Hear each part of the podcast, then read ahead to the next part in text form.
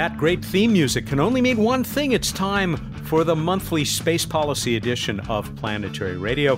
Hello, everyone. I'm Matt Kaplan, the regular host of the weekly show, Planetary Radio, that you can find all the time at planetary.org. But this one, this one that so many of you are just crazy about, we're back with the Director of Space Policy for the Planetary Society, Casey Dreyer. Welcome. Hi, Matt. As always, I am delighted to be here on our show. And Jason Callahan, the uh, policy advisor to the Planetary Society, living there within the Beltway in Washington, D.C., and still able to emerge periodically and speak to us with great gusto about what's going on there. Hey, Jason. hey, guys. How you doing? It's good to see you again.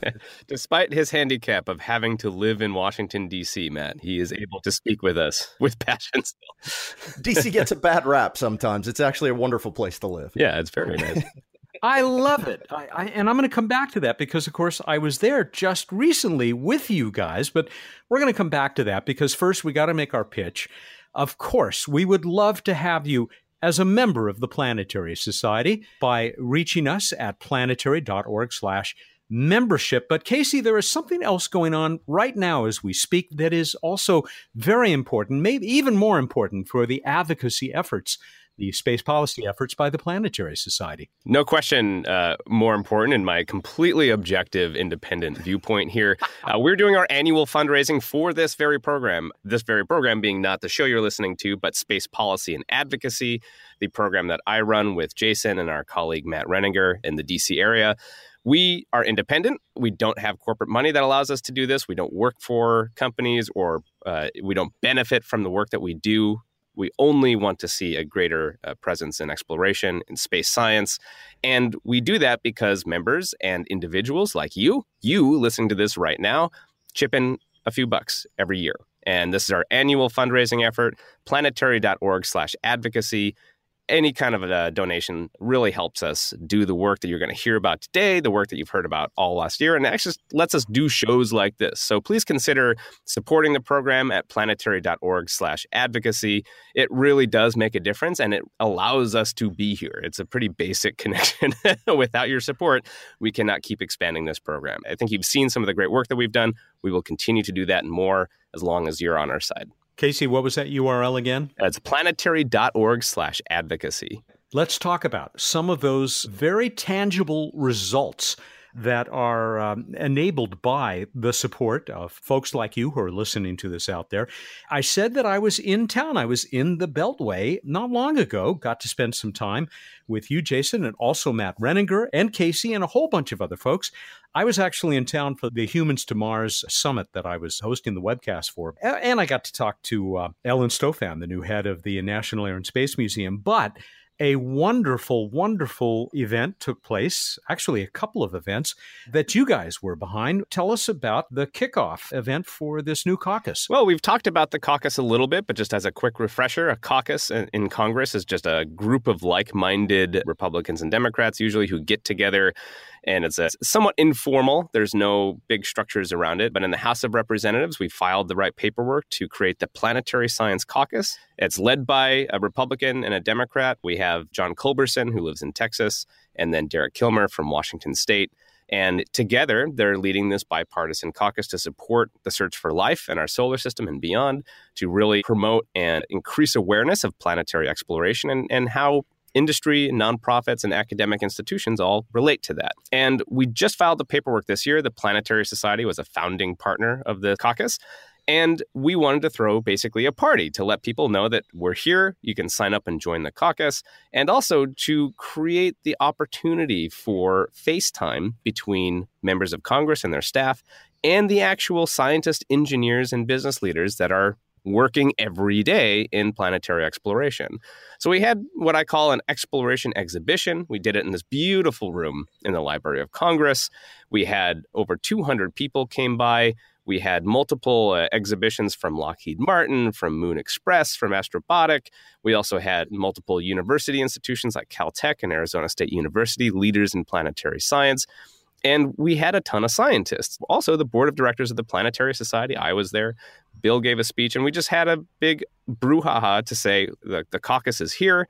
We're excited about what we're going to be able to do with this, and also just to build, as I call it, space advocates out of space fans in Congress. And you do that by giving them that face time, getting them personally excited about the opportunities that exist to explore our solar system and planets beyond. So it was a lot of fun. A little bit of work, but we were happy we did it. I am so sorry that I missed that afternoon event at the Library of Congress. Of course, you had a dinner that evening, and I was pretty amazed that you had so many members of Congress and at least one senator show up. Well, it's really shows the amount of work that Matt Renninger and Jason have been doing in Washington, D.C., that you build these trust and, and relationships beforehand, right? This wasn't the first time we talked to these members of Congress.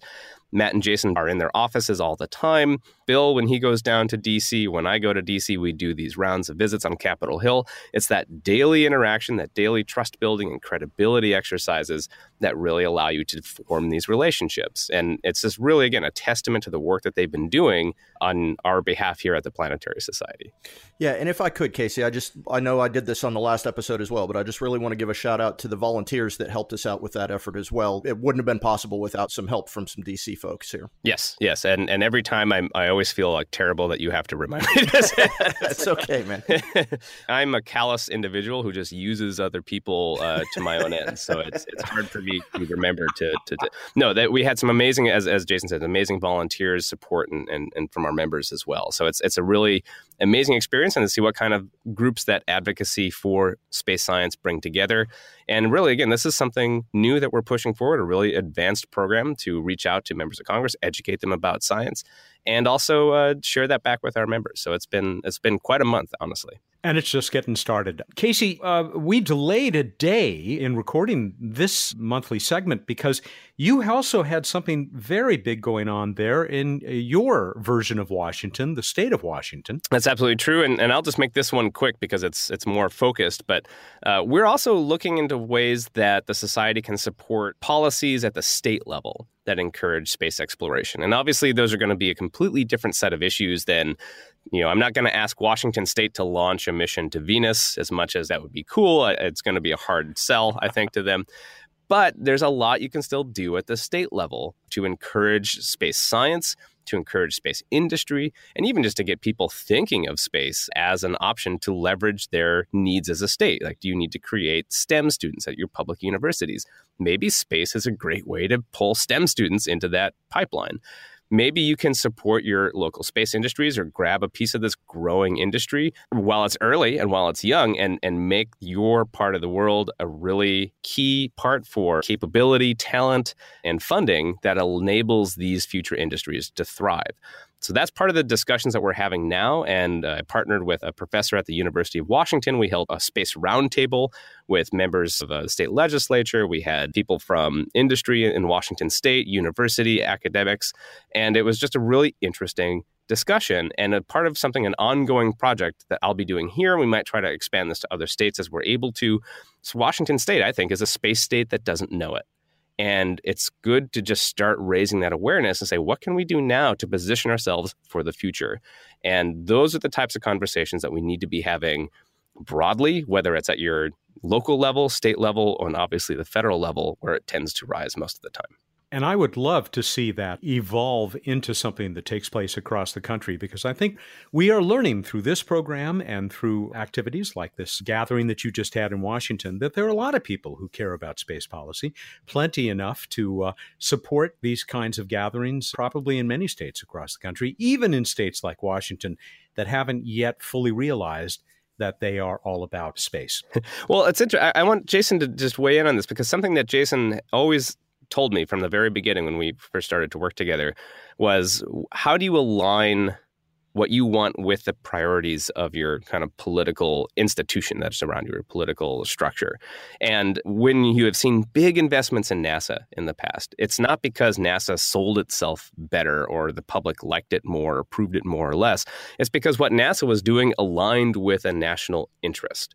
And that's when you rise in priority. So, Jason, do you want to just kind of talk about this more broadly as how you position these things as a priority and why that's so important? Sure. Well, fundamentally, when you're talking about policy, what you're trying to do is communicate to policymakers, generally legislators, in terms that they understand it, that they respond to the pressures that they respond to are generally very different than the pressures that scientists respond to or NASA leadership responds to.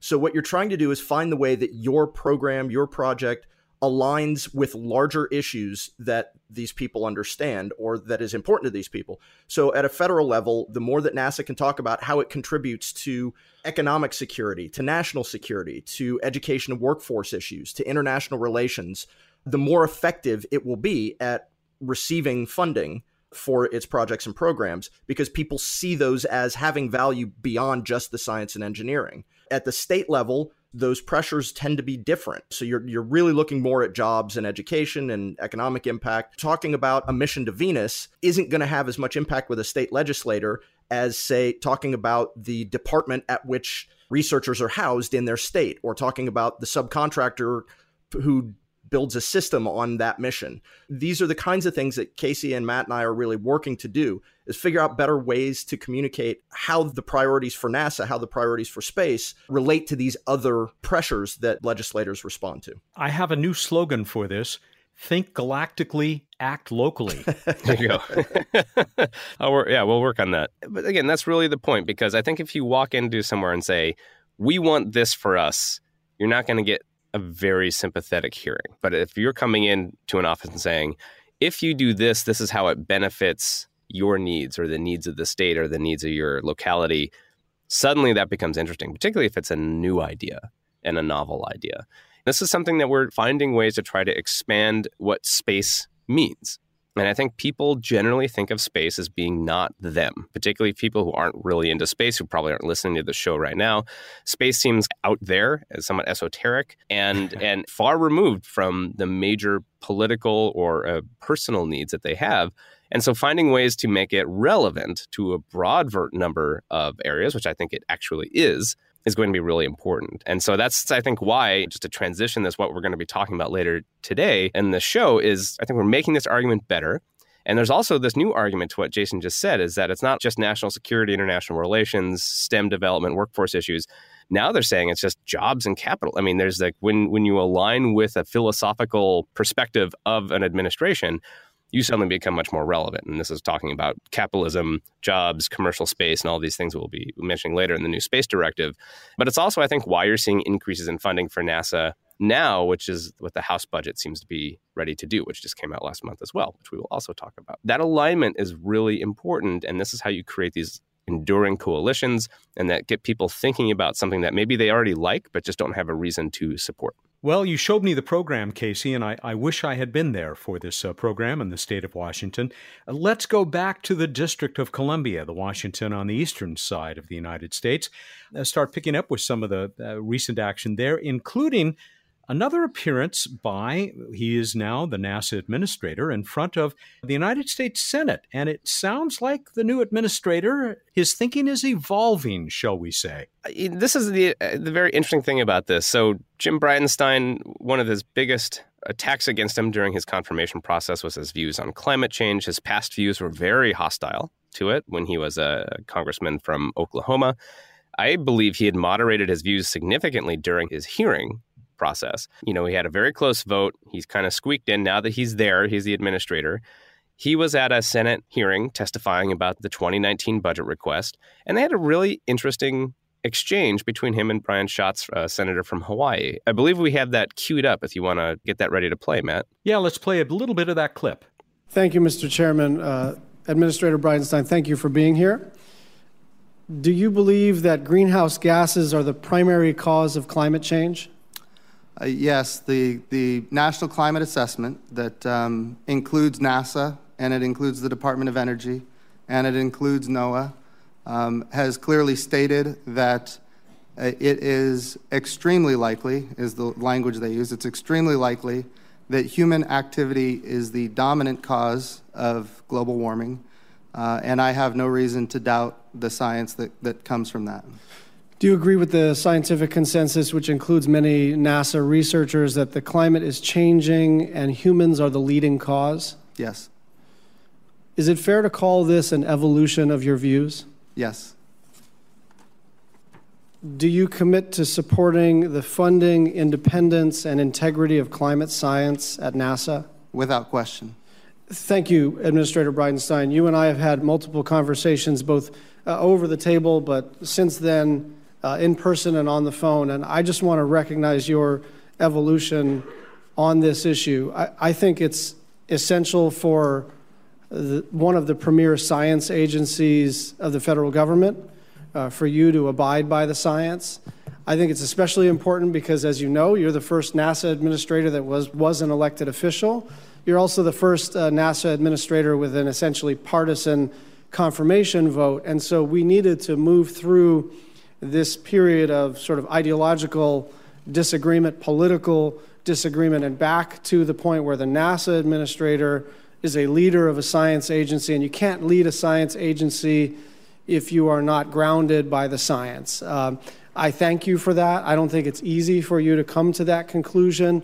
Um, but on the other hand, um, what I have seen from you and in my interactions with you, um, I have come to the conclusion that um, this is a true evolution, that you respect the people with whom you work, you respect the science, uh, you want their respect, and there is no way to move forward um, if you're going to be undermining the science. And so I'm really pleased uh, to see this change. NASA Administrator Jim Bridenstine uh, in front of a Senate committee just a few days ago. Uh, Casey? Again, what you're hearing, I- I'm very glad to hear him say this so plainly. I think that's something he cannot say enough.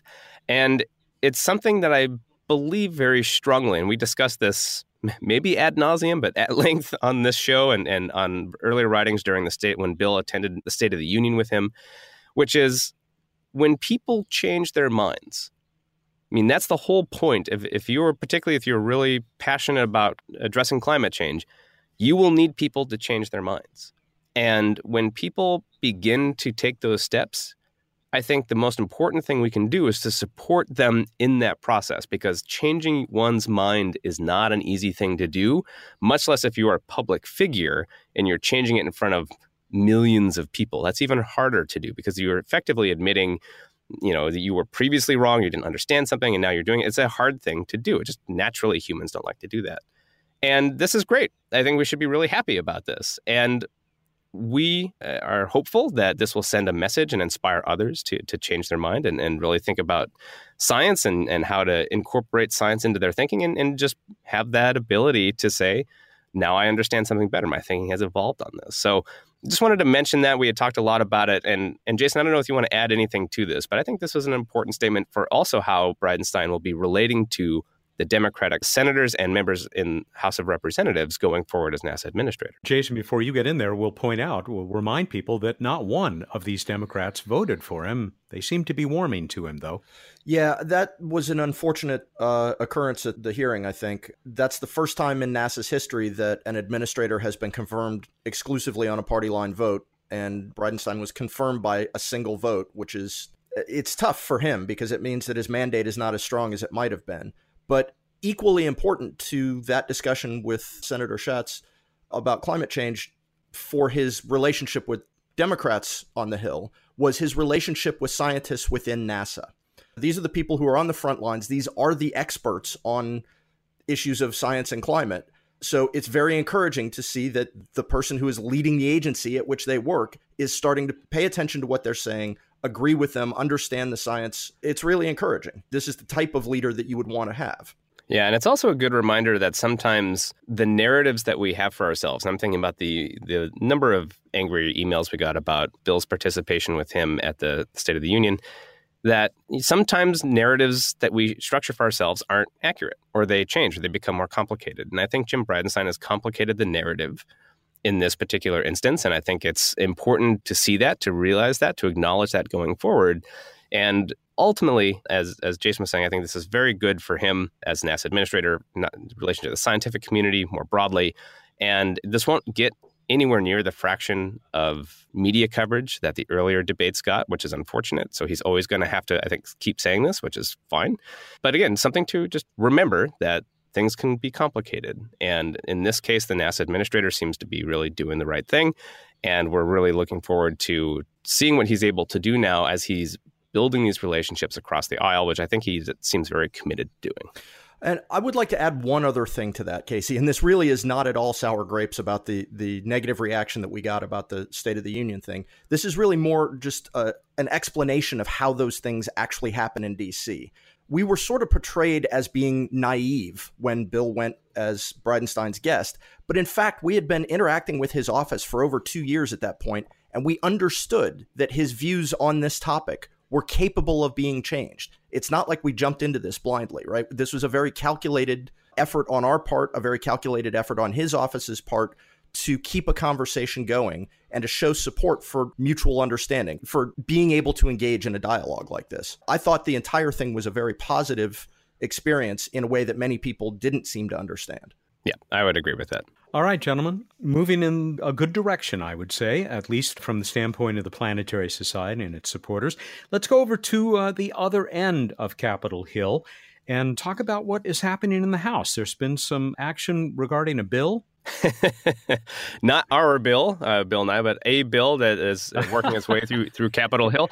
Well, uh, this has been a very busy month, as you're probably putting together, not just for us personally, which it has been true, but also just for legislative activity related to NASA uh, in Capitol Hill. The most salient issue that we're going to spend a few minutes here talking about today is the 2019 fiscal year, which is begins obviously on October 1st, 2018. so coming up here in about four months, I guess. This bill, uh, we had the president's request come out back in February. It was okay for NASA. It cut things a little bit. It was annoying in some areas. It cut education again. It cut Earth science missions again. But obviously, we saw a very different funding situation for NASA come out of Congress eventually last year. And we anticipate that that will be the same this year. And so we saw the first glimpse of that. The House of Representatives released and passed through their Commerce, Justice, and Science Committee the bill that would appropriate funding for NASA, among other federal agencies, under their jurisdiction. The news, basically, the top headline is just this is amazingly good. I, I, maybe that is that too strong, Jason? Amazingly good. It's very good budget. They're increasing NASA by another five percent, which is right in line with what we were requesting earlier. I think something about twenty-one and a half billion dollars if the House bill goes through for 2019. In recent historic times, this is this is a really remarkable budget and sort of surprising if you look at how many other agencies have fared. This was the result of a number of factors, one of which is tremendous bipartisan support for NASA in Congress. But it also resulted from a deal between Democrats and Republicans having to do with spending caps. It had to do with some uh, horse trading, having to do with other issues. However, it happened, I'll take it. It certainly makes my life very, very easy in DC. Yeah. Yeah. Let's go through a few highlights of each division because I just want to call out a, a few specific. So again, this is the House budget. It has passed the committee. It still needs to pass the House. We don't know when that vote is going to happen. And then, of course, the Senate hasn't even begun. They've been working on it, but there's nothing public from the Senate side. So this is a parallel process that happens in both sides of Congress. Historically, in the last five years, particularly with John Culberson leading this committee, these numbers that he releases in the House tend to be the ones that really drive it forward. Ultimately, when when they finish their work, his numbers tend to be really well reflected in this. So this is a very good starting point. This initial conditions are strong. All right, so we have 21.5 billion for NASA. That's roughly 5% increase over 2018, significantly above what was requested by the White House, which they're kind of just ignoring it a lot of ways. But let's talk about science first. Maybe the biggest thing, Jason, is that WFIRST will live another year, live another fiscal year. In this budget, it would get $150 million, which is what it got 2018. It's less than what they the project had wanted, which was 350. Would you call this kind of a warning shot to that project, saying that you need to rethink about where you are right now before we really unleash the funding for you? Yeah, I think this was absolutely a placeholder. This was we don't want to kill this project right now, but we don't have enough information yet to give it funding. Yeah, I think this is absolutely a, a a heads up to NASA that Congress is going to be very interested to hear exactly what the plan is for this project going forward and how that relates to the budget pressures that the overruns on cost and schedule for JWST, how that affects the astrophysics budget and the rest of the space science budget overall. Yeah, so they keep WFIRST going. They give it some kind of a slap on the wrist saying you got to watch your project costs but fundamentally that this is good if you like astronomy which i do. And i think also will be very strong motivation to the project to really think about where it is. And it's an interesting situation because some of the cost growth has actually come from mandates from congress particularly with starshades it does say that it wants WFIRST to be quote unquote starshade ready which seems like that would drive up the cost to me, but uh, what do I know about engineering and space systems or anything like that? There's a lot of competing demands on this project. I'm just happy to see it live another day. That'll really help with their contracts, with their planning. You're seeing the project moving full speed ahead right now because of signs like this from Congress that they will be funded. You even had Jim Bridenstine say that he feels pretty confident that WFIRST will survive. And he's part of the administration, which I thought was a interesting crosstalk of which we will kind of get to some of later, the difference between some of the budget requests and what NASA is saying itself. Just one additional external factor that was just in the news, which was that apparently Canada has decided at least the government has decided not to contribute money to WFIRST for an instrument, one of the uh, instruments that would have been on this follow on to the JWST, which I wonder if that is also a reaction to the lack of confidence in this project moving forward. So there are probably a number of factors determining that decision. I don't think it's just concern over the cost of WFIRST or the concern that the administration has said in its budget request that it wants to cancel this mission. I think it also has to do with the reality of looking at JWST's overruns and the likelihood that WFIRST is actually going to end up being delayed, even though it will likely fly. Canada has their own science interests, and it's entirely plausible that they wanted to spend that money on something else. It's plausible that maybe that money shows up at a later budget iteration. And the way that the timing on Canada's budget and the process by which they determine space budgets is very different than the United States. So I don't know that I would necessarily say that that's Canada saying we're not interested in WFIRST. There are a lot of factors to be considered. Apparently, there's a lot of pushback from uh, astronomers in Canada, not surprisingly. Casey, take us on. All right, so we're still in the Science Mission Directorate part of NASA. Uh, I just want to highlight a few other key things in there. James Webb, which we've talked about previous episodes, we know that its cost is going to increase. They've missed their launch date. They're working a bunch of problems. It's too early to know what kind of money they need. And so James Webb gets what it was requested, assuming it had been on track for 2019 in this budget. Though they do express, I think, extreme disappointment. I think that's I think that's actually the language that they use. Because every congressional budget that has passed for NASA in the last basically five years, I think, has contained in the law itself thou shall not spend more than $8 billion on James Webb. They shall. Congress is very disappointed, and and that'll be interesting to see that going forward. Again, that's kind of another placeholder. And then I'd say maybe the most happy the numbers that I see in that is Planetary Science Division, our bread and butter here at the Planetary Society, something that we've worked on tirelessly for the last my entire career at the Planetary Society.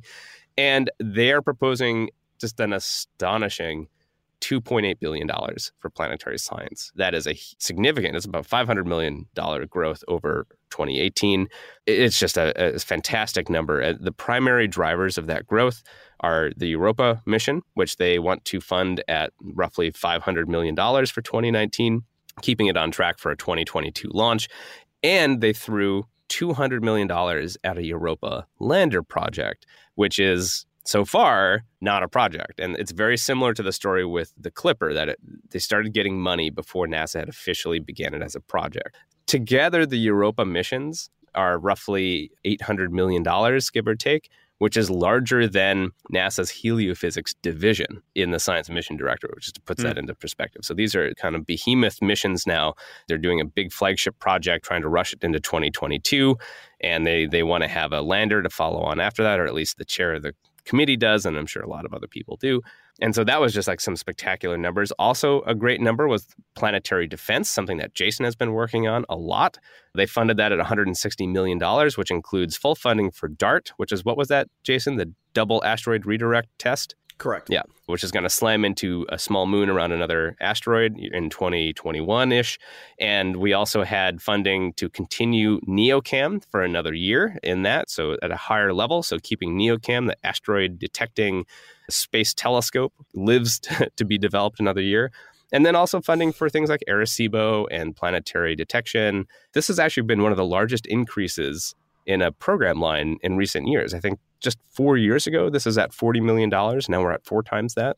Yeah. And equally important is the fact that you got all the funding that you needed for both of the ongoing discovery missions yep. uh, for development. You got all the money that you needed for the selection for the next New Frontiers mission.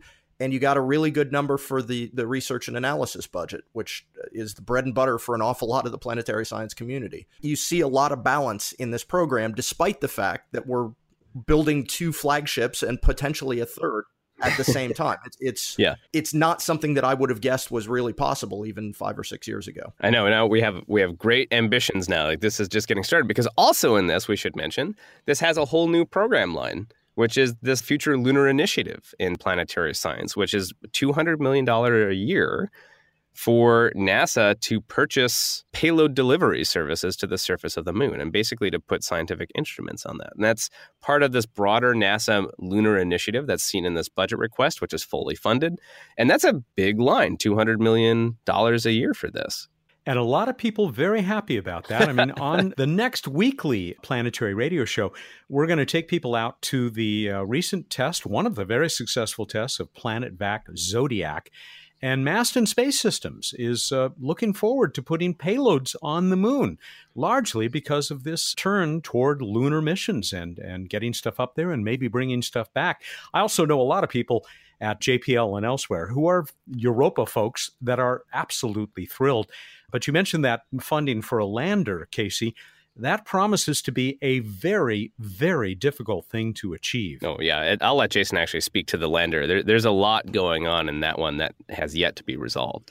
Yeah, just from a policy standpoint, the real sticking issue here is the fact that the lander was not called for in the National Academy's decadal survey for planetary science. That document called for research into how you would do a lander, but it was very clear that the scientific community wanted to see the orbiter first and kick the lander into the following decade. The fact that NASA is really delaying a new start on this lander, I think, is both a fiscal reality, knowing that building three flagship class missions at the same time is really difficult to do and stretches the technical capabilities of the workforce for planetary science.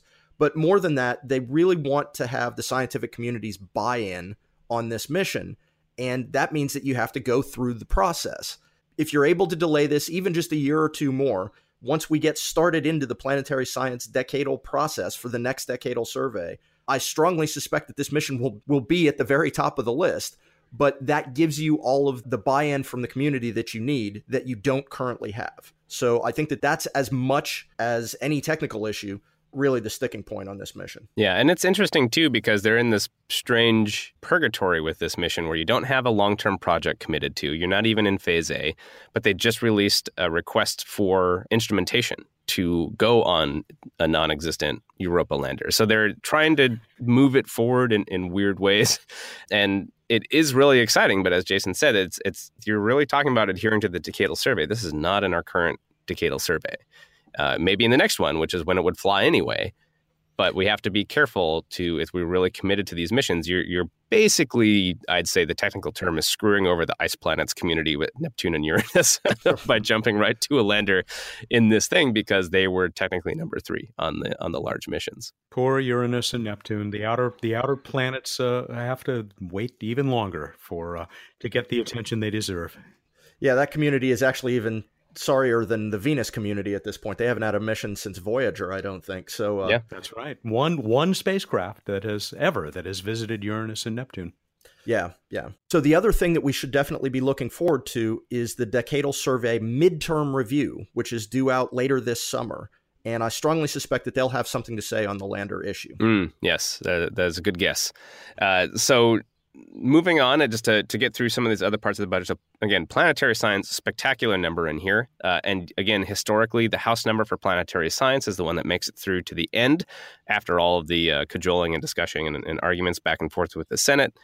Uh, the other thing I just wanted to mention that it does request a decent amount of funding for the Mars program. It's another thing that we've been really focusing on at the society. It, it does it funds an awesome, in my opinion, project, which is attaching a little helicopter onto the Mars 2020 rover, and that is now official. It's going to be riding along. That is uh, that's just going to be really cool to to see that helicopter fly around that rover in 2021 2022 and it also it more happy to me but still not as much action as i'd like to see is that it does request a report saying how nasa intends to deal with data relay at mars in the next decade and this is the thing that jason and i have been hammering away at and there is still no good answer from nasa beyond we hope our existing satellites don't die uh, and we have and the Europeans, and they it's a problem that we think is still there. We haven't seen properly addressed yet. So I'm glad to see Congress asking the same questions. I agree with Casey completely. Uh, it's very gratifying to see that Congress is stepping in on this issue because it's an important one. And I, while I believe that NASA has been working on this issue, they're not releasing much publicly about what's going on. And I think that that just that muddying of the waters just makes planning for a, an effective Mars sample return program very difficult.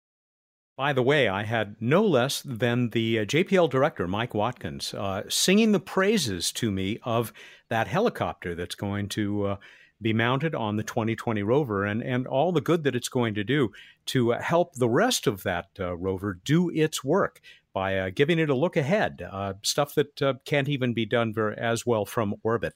So uh, he's pretty excited about it. It's something they've been developing for a long time. It's an interesting situation because the science team was not that excited about it on Mars 2020. And You had the the the project scientists say that they didn't really want this this this helicopter on that mission because the, I mean this mission is going to be interesting because they have a very tight deadline, which is that their their mission success, they have to drill something like 20, 16 to 20 times uh, sample caching in the first two years, the first uh, two Earth years, first Martian year.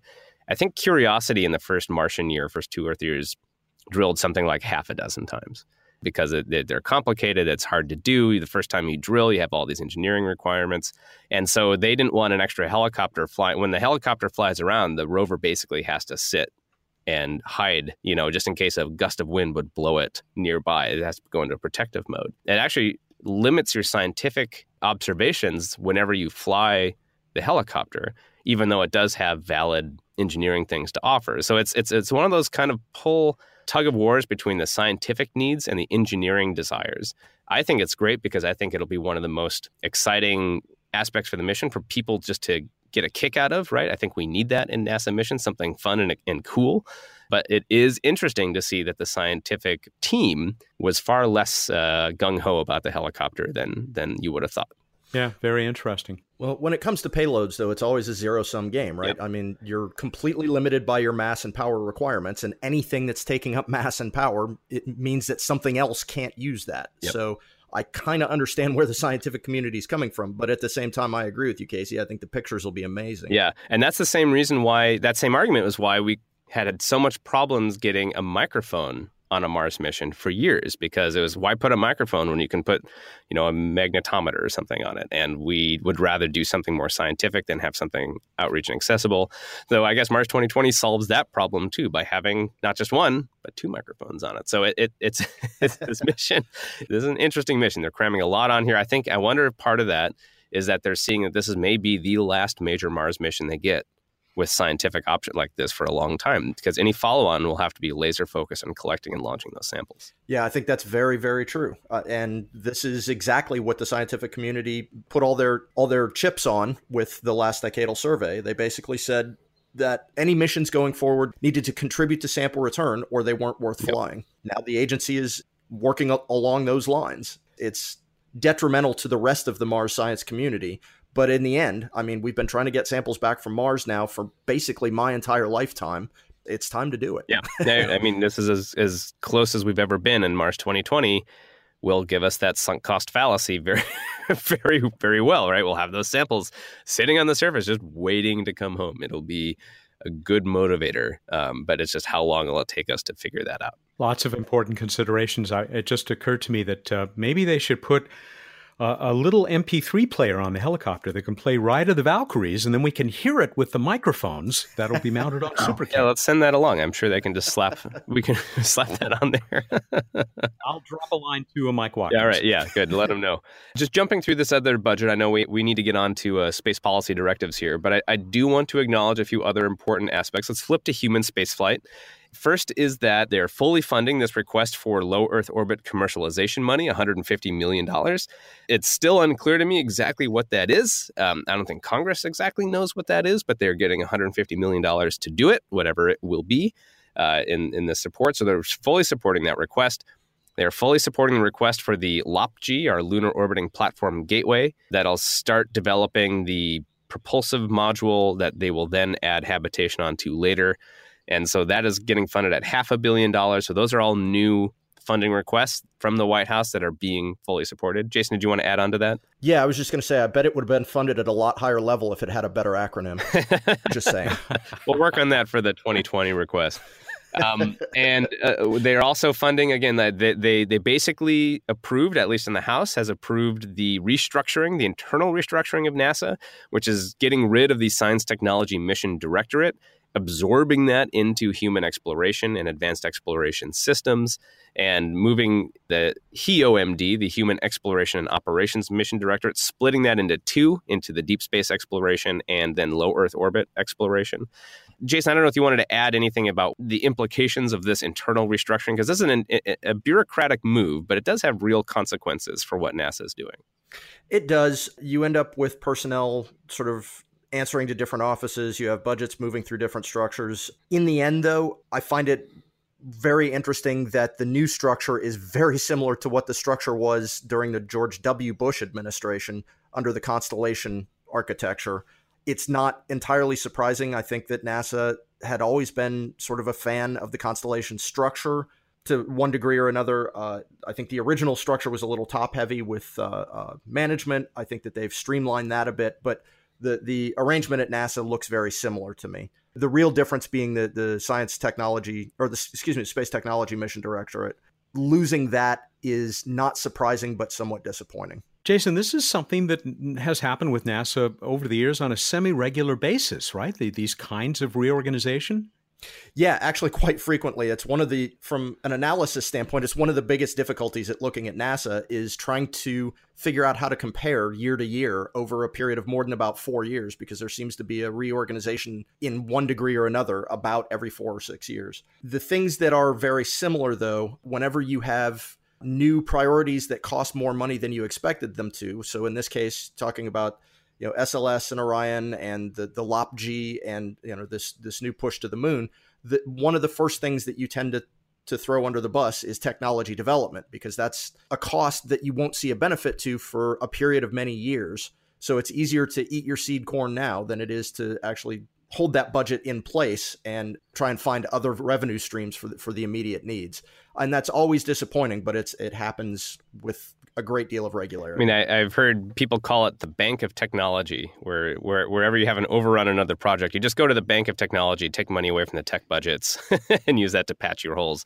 Space Technology Mission Director was created under the Obama administration specifically to try to avoid this, right? To make it its own mission directorate to be able to give it some independence to protect its budget in order to invest in potentially game changing you just never know in advance but game changing tech development that'll really enhance future space exploration. So it's still going to try to do that but the fact that it's not its own mission directorate that it's absorbed into deep space exploration and, and human spaceflight just makes it easier structurally and bureaucratically internally to move money around between those accounts in order to meet the need, more prosaic needs of the current missions as opposed to unknown future investments, right? Yeah, it really does. But I will say this: looking at the portfolio of technologies that that STMD had been developing before it was absorbed into HEO, it's clear that what had happened with STMD is that a lot of existing projects throughout the rest of the agency had been thrown into their portfolio. That was not the way that you probably want to do technology development at a- any organization, they had a fairly large and relatively stable budget, but a lot of that budget was earmarked for things that were not necessarily strategically necessary at NASA. So it's plausible that rather than having 122 technologies and what you really wanted to do was spend a lot of money developing 11 technologies, it's plausible that moving that into HEO will limit that earmarking occurrence but it's equally plausible that if you reduce all of those earmarks, you lose your constituency and your budget just gets cannibalized by larger needs. One of the reasons why they canceled WFIRST in the president's request was that WFIRST was actually using money from STMD to pay for a quote unquote tech demo of a coronagraph, which was a science instrument under a different name, but they used STMD to pay for that as opposed to the Science Mission Directorate to pay for that. So it would lower the cost to the Science Mission Directorate and shift some of that to just other accounts within NASA. And, and Mars 2020 is doing the same thing. The uh, MOXIE experiment that's going to ride along on Mars 2020, which is going to create oxygen from the air of Mars, paid for by STMD, as is some of the instrumentation on landing. And so you're you've already seen STMD in a some sense be used to supplement flight projects, which is kind of not what I anticipated, or I think it was the necessarily the idea of that. But it, as you point out, it, it's just now going to be more focused on human exploration examples of that. It was an unintended consequence of an action that Congress took in 2005, where it stipulated basically that any project that goes over budget by 15% has to go before Congress and get approval for more funding or it has to shut down. Now, as a result of that, NASA looked at their, their portfolio projects and realized that where you tend to find your largest cost overruns is in the development of new technologies. So, as a project, if you can move that risk out of your portfolio and into somebody else's, you're far less likely to run up against that that breach requirement in in the congressional language. It not only reduces your cost, it reduces your risk, which is really, really advantageous. And those same stipulations don't apply to, to technology development in STMD because that wasn't a flight project. So it was a very clever way of sort of dodging this uh, stipulation from Congress. I don't know if it was necessarily the right way to do it because it, it reduces oversight, it reduces the pressures on the projects to develop technologies at cost and schedule, but it was an interesting result. It would be interesting to see if the, the Senate approves uh, in the same ways. I know some people are trying to preserve the independence of STMD going forward, particularly some of the previous chief technologists and engineers of NASA. The uh, other highlights just from this budget I just want to mention real quick before we move on is that SLS and Orion, as usual, get their standard plus ups of a couple hundred million each. You have additional money for ground systems development, basically building things like the mobile, the new mobile launch tower and other things around SLS you have not seen, I think it's interesting in the language, any slap on the wrists to to to NASA for the increasing number of delays and likelihood of, of missing the launch uh, dates for SLS and Orion. Kind of shows you again where the politics are on those, but nothing fundamentally different in terms of funding. And one other thing I'm going to mention, just because it's been so salient, particularly to our last episode, was that the uh, committee here I'm reading the committee, the CJS committee, reiterates that the International Space Station shall remain operational as long as it remains safe and operable, which doesn't sound to me like they're going to be transitioning away from that in 2025, if, if, if I were to bet on that. Uh, anything about uh, commercial crew, Casey? They yell at commercial crew for being late. That's uh, about what it does. They want quarterly updates on where it's going. They fund the request, uh, so it's getting the money it needs. They remain concerned about the overall status of each of the programs, so they they focus on that. And that's a that's kind of a standard line that you see a lot in the congressional reporting language. Commercial crew gets much more scrutiny uh, in terms of its schedule. Yeah, and the only other thing I would add to that with the human spaceflight stuff is both in commercial and with SLS and Orion, we're entering the portion of their design phase where costs tend to escalate. So don't at all be surprised when these projects go uh, significantly over budget, and that will put a lot of pressure on the rest of the agency. That's one of the big challenges that I see going forward for us is trying to make sure that as these large projects reach technological maturity and begin their testing and integration phase and their costs increase, they don't come and eat everybody else's lunch. Yeah, and it'll be interesting to me because theoretically, with commercial crew, is that those overruns should be shouldered by the companies themselves, right? These are fixed price contracts, but the reality is if you don't have anything to show for it at the end, NASA is ultimately on the hook. That's right. Yeah, I mean we're we're purchasing the capability theoretically, but if the capability never materializes, then we spend a lot of money for nothing. Right. All right, we shall see. Gentlemen, can we uh, take a, a, nice June stroll up Pennsylvania Avenue, which is a walk that I uh, I recommend pretty highly, to talk about uh, this um, latest directive from the White House? Oh, of course. And uh, this is, I'm going to preface this by saying this is Jason's favorite topic um, to talk about today. So we're going to spend a lot of time. Let me just give some context. So we're going to talk about Space Policy Directive 2. astute listeners remember that Space Policy Directive 1 came out a few months ago and it was changed like basically 100 words in the national space policy to say that NASA should focus on sending people and things to the moon. That was effectively what it said. This is a very different policy directive, and this is much more focused on the regulatory structures that oversee commercial spaceflight and commercial remote sensing and spectrum allocation. Already, if you're feeling really excited about that, congratulations. you're, you're, top top tier space policy wonk. But uh, more broadly, this is a very targeted set of directives that basically is is really only hitting much more specific areas of what government limits or how government works with commercial companies. It has nothing to do really with NASA broadly, and nothing really to do with space exploration because commercial companies don't do it yet. So I'll kind of walk through just some of the basics. But effectively, what it's doing, it's basically saying so there's multiple federal agencies that oversee operations in space. In the past, this has been uh, one of the big complaints and problems from commercial companies saying, what parts of government do I need to interface with and who's responsible to tell me I can launch into space. So you have the FAA, which is part of the Department of Transportation, that gives you your launch and return licenses. You have the FCC, which tells you uh, what spectrum you can use while you're in space to talk back to Earth. You have the Department of Commerce through NOAA that tells you how you can take pictures of Earth uh, surface and what types of regulatory issues and limits you have there. And you have a variety of export kind of licensing regulatory structures that limit what types of technology can send overseas and so forth. And so you have this kind of a number of ways in which the federal government engages with space companies. This space policy directive is long, it's much longer than the last one.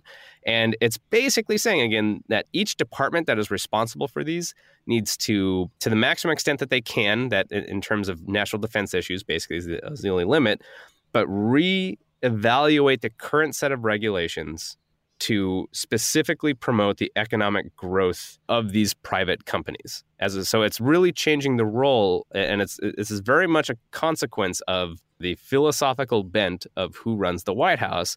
Is saying you can change your regulatory structures to make it easier, or at least less uh, work for private companies to do their thing in space. The consequence, and I'll let Jason kind of talk about this, is that you have less control over what they do and that's always kind of the push and pull so jason is there anything specific you want to add to the to the broad overview of what space policy directive 2 is doing fundamentally i disagree with the concept behind it because you're giving now all of these regulatory agencies conflicting directions right you're telling them to regulate the industry to make sure that it is safe or to make sure that they adhere to international obligations or that they adhere to national laws while at the same time saying that their other directive is to make sure that all of these companies are as profitable as possible.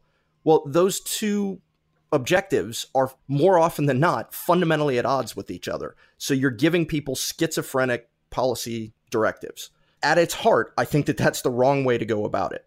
That said, the the comment that I've heard most often in DC is that we're really good at coming up with new regulations, but we're not very good at getting rid of the ones that we don't need anymore. An occasional reevaluation of regulatory regimes, I think, is a good thing. But the idea that you're going to streamline them and eliminate any unnecessary regulations in the eyes of industry, I think is actually potentially dangerous and potentially undermines the goals that you set forth in the first place. Why do we have regulations? Why are they there? And let's let's keep it mainly focused on the space industry just to keep it relevant here. But why yeah. do you have all of these government agencies and why do they have a say in what people are trying to do in space? For a number of reasons. The first being to protect people who aren't necessarily profiting from the space industry, whatever that industry may be.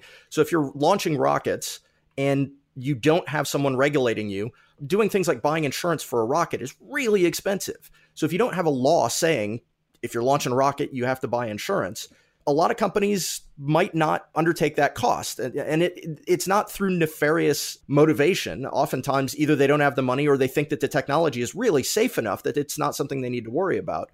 But that shouldn't be their call because if they're wrong, if a rocket crashes into, you know, this is cl- completely hypothetical, but if a rocket were to crash into a, a populated area, the company just goes out of business. They declare bankruptcy, and that's the end of it. And that entity is gone.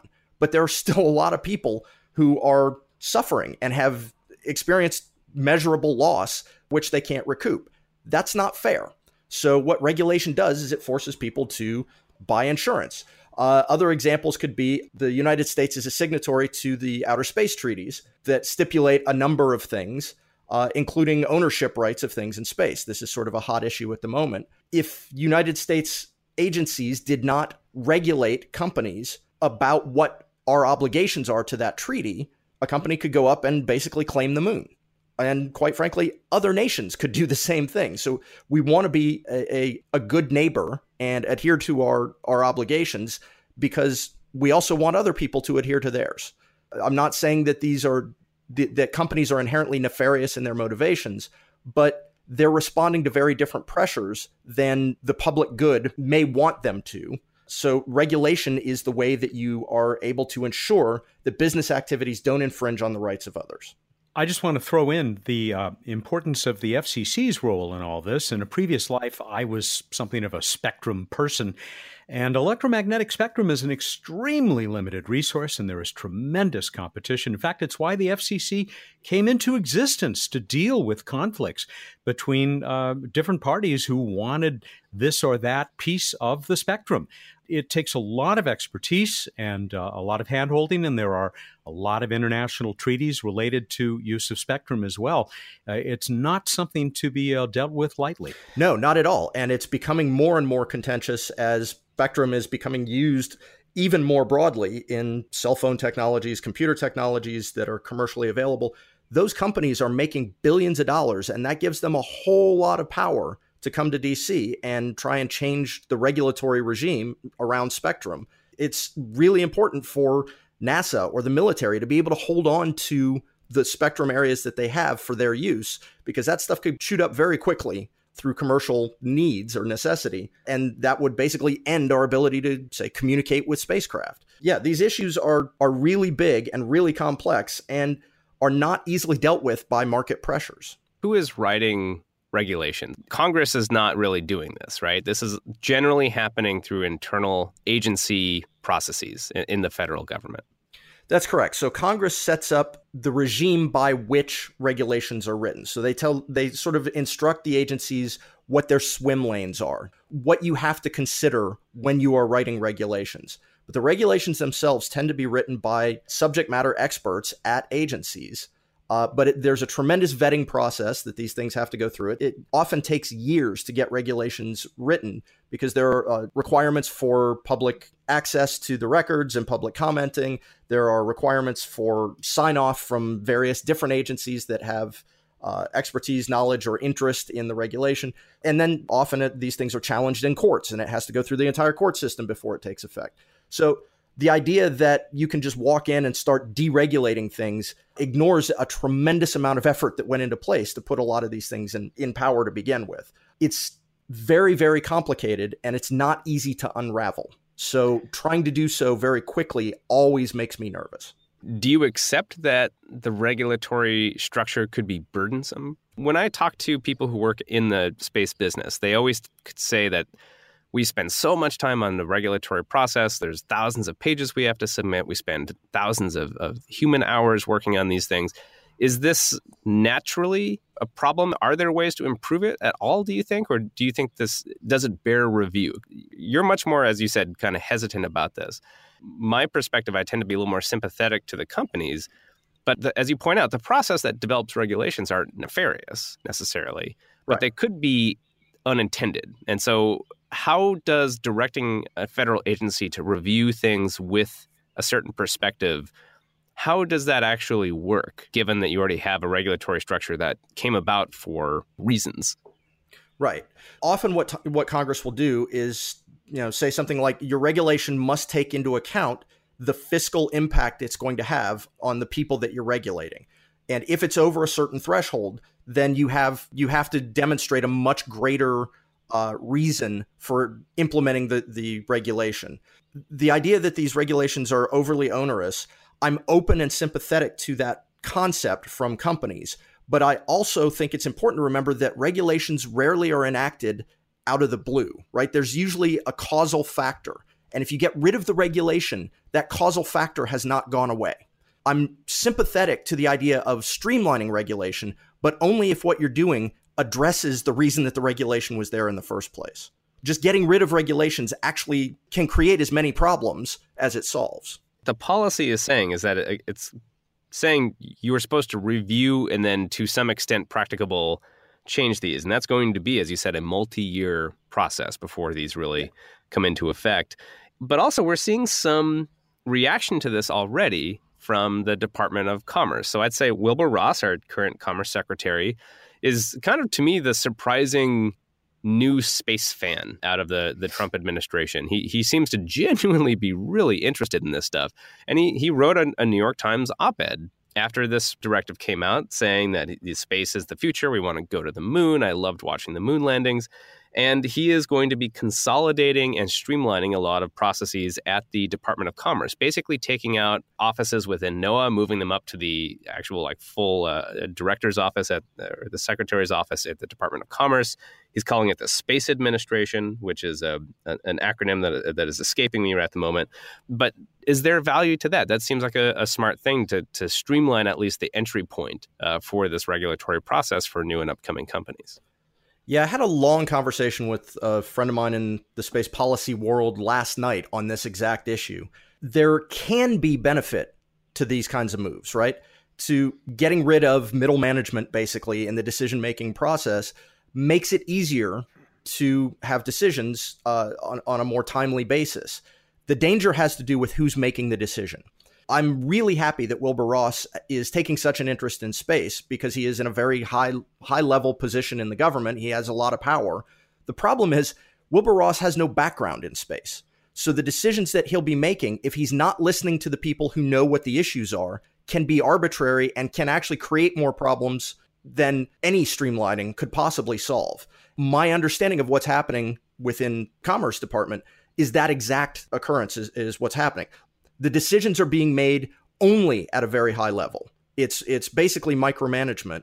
These decisions are being made by people who may or may not actually understand the ramifications of those decisions. And I don't think that that mm. historically does not lead to good results. Is this something do you think that the country has an obligation to step aside and because it's such a new industry that we don't want to regulate it too heavily that we want to have a really light hand? Is there value to that historically too? Oh, absolutely, there is. I mean, the, the worst thing you can do is regulate something before you understand what it is because you'll kill it. That said, I don't think we're over regulating at this point. I mean, if you look at all of the language coming out of Congress for the past 15 years regarding new space industries, they've taken an incredibly hands off approach. So I, am not entirely sympathetic all the time about this idea that regulation is what's killing the industry. In fact, I think what's killing the industry is that the market is not developed enough to really support as many players as we have. Mm. I really think that the issue is demand, not overregulation. Right. That's what you see NASA actually trying to artificially do with uh, the LEO commercialization money that they're requesting to actually try to create demand or same same at the moon. So it's it's an interesting situation to be to be in. The uh, something that I thought was really fascinating uh, in prepping for this episode was that we see Space Directive 2, so we want to simplify, we want to streamline the, the regulatory structure around this. Probably the most complex is getting a launch license from the FAA. And they have a specific office within the FAA, the Commercial Space Transportation Office, that approves these, right? And approves things to fly back and it's so forth and so on. And the big push and pull with that little office has been trying to give them the resources to handle just the increased number of applications over the years. You have seen Congress add like single digit millions, like a small number of millions, which is the difference of a couple of full time employees to help process these applications. But then at the same time, you saw the White House actually propose to cut that budget by like a million dollars in 2019. So it, it, it's strange to see space policy directives come out that seem totally supportive of this regulatory streamlining environment, but then at the same time proposing to cut the actual offices that have to implement these. Uh, that seems detrimental to the very industry it says it supports so much it creates a self-fulfilling prophecy, right? These companies are screaming about the fact that regulation is overly burdensome and it takes forever to get you know any answer from the government, but then you limit the number of people, you continue to reduce the resources that these people have to evaluate the applications. So of course it's going to take longer and of course it's going to be less satisfying because, you know, these people are trying to answer 11 million questions an hour and there's there's just not any way to do that effectively. So it slows the process down and it's unsatisfying for the customer. So they scream more about the the burden of regulation when in fact the regulation may or may not actually be all that burdensome. It's how it's enacted, how it's governed that can be the real problem.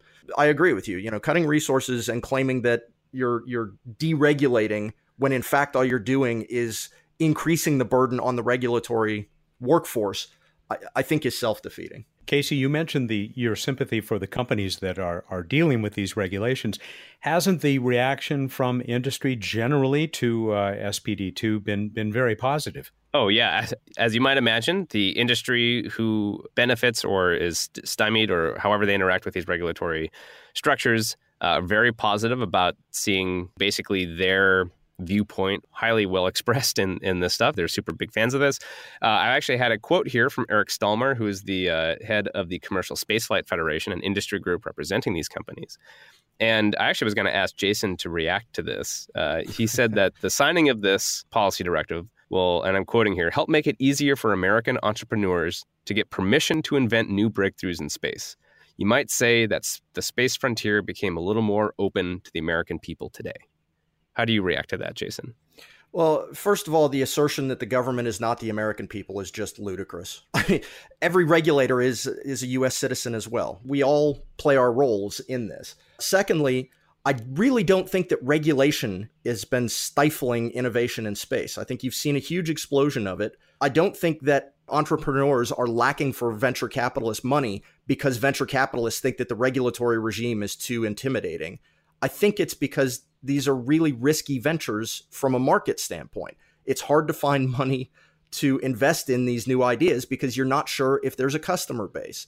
And I don't think regulation has anything to do with that. So again, I, I, I think this is an issue of demand, not over regulation. That said, I don't have any problem with a review of the, the regulatory regime and an, and an attempt to make it easier for companies. I just don't want to do that at the cost of placing the risk or the the eventual burden of any of those risks being realized back on the US taxpayer while they're not seeing the financial benefits in the same way that private business is right uh, it's a balancing act and I, I just don't want to see the pendulum move too far one direction or the other and I do, and I add one thing, which I did reach out to Commercial Spaceflight Federation to see if they wanted to talk about this for this episode. I, unable to work that out in time for this episode, hopefully to get that perspective on in a future one. Jason, just going back to what you're saying, I think that's the key point to me. And and again, this is what's interesting about this directive, which it really is just a directive to review. So there's no real actionable consequences of this. Uh, you're seeing some proactive efforts on the Commerce Department and maybe in the Department of Transportation but it's going to take a while to work through this. But how well is this going to survive into future administrations? Easy, I think, to have a light regulatory touch when nothing has gone wrong. Right. Right. Eh, or something hasn't gone wrong in a long time. When something goes wrong, which is just an inevitability, because this is the real world, things just happen. Right. Right. Um, space is hard. Space is hard, Screws and things go wrong. Well, that cause us to reevaluate our regulatory touch uh, and maybe react even more strongly if it had been seemingly underregulated beforehand. If that had been, if that is ends up being the impression, could this ultimately be a detriment? Of course it could, and I, that's what I'm talking about when I say I, I hate to see the pendulum swing too far in either direction. Because you're absolutely right. If something catastrophic occurs, the, the example I used earlier, if somebody launches a rocket and it does land on a city, the amount of regulation will increase by orders of magnitude and that will also be very detrimental to the space industry, to U.S. space efforts writ large. So I don't want to see it swing too far that way either. I think if you have, if you know, the idea is to try and find the sweet spot of regulation that allows companies to profit, to find new niches within the market, to innovate and develop new technologies, to do all of those great things, while at the same time keeping everyone safe and keeping the risk and reward posture as balanced as possible so that you don't end up with an overreaction later down the road. I think that's a great place to, to end the discussion today. this is something that will be an ongoing thing for us to follow, for, for you to follow online. The real consequences in a very uh, immediate level of having who runs a White House and what party runs a White House and what philosophies they're bringing for governance to a White House. Because again, all of this doesn't require congressional oversight. This kind of reminds me of the early 80s with, with Reagan coming in and their attitudes towards the regulatory structures of, of government and who they serve. Um, so whether you agree with this or not, or, or if it's if you're indifferent to it, it's one of those longer term real consequences, but also very hard to reach even the headline status. I mean, I think you saw this when when, when Trump signed this directive. There were no astronauts and pictures about this one. There, there was no live stream of this one compared to the first one signing about going to the moon. Yet, I would say this one actually will have a more immediate and, and practical impact than the moon directive, maybe in, in the next 10 years. Yeah, I agree. All right, guys, we'll leave it there for now. And of course, we will be back with uh, more developments on the space policy front next month, the first Friday in July, with Casey Dreyer, the Director of Space Policy for the Planetary Society, and Jason Callahan, the Space Policy Advisor in Washington, D.C.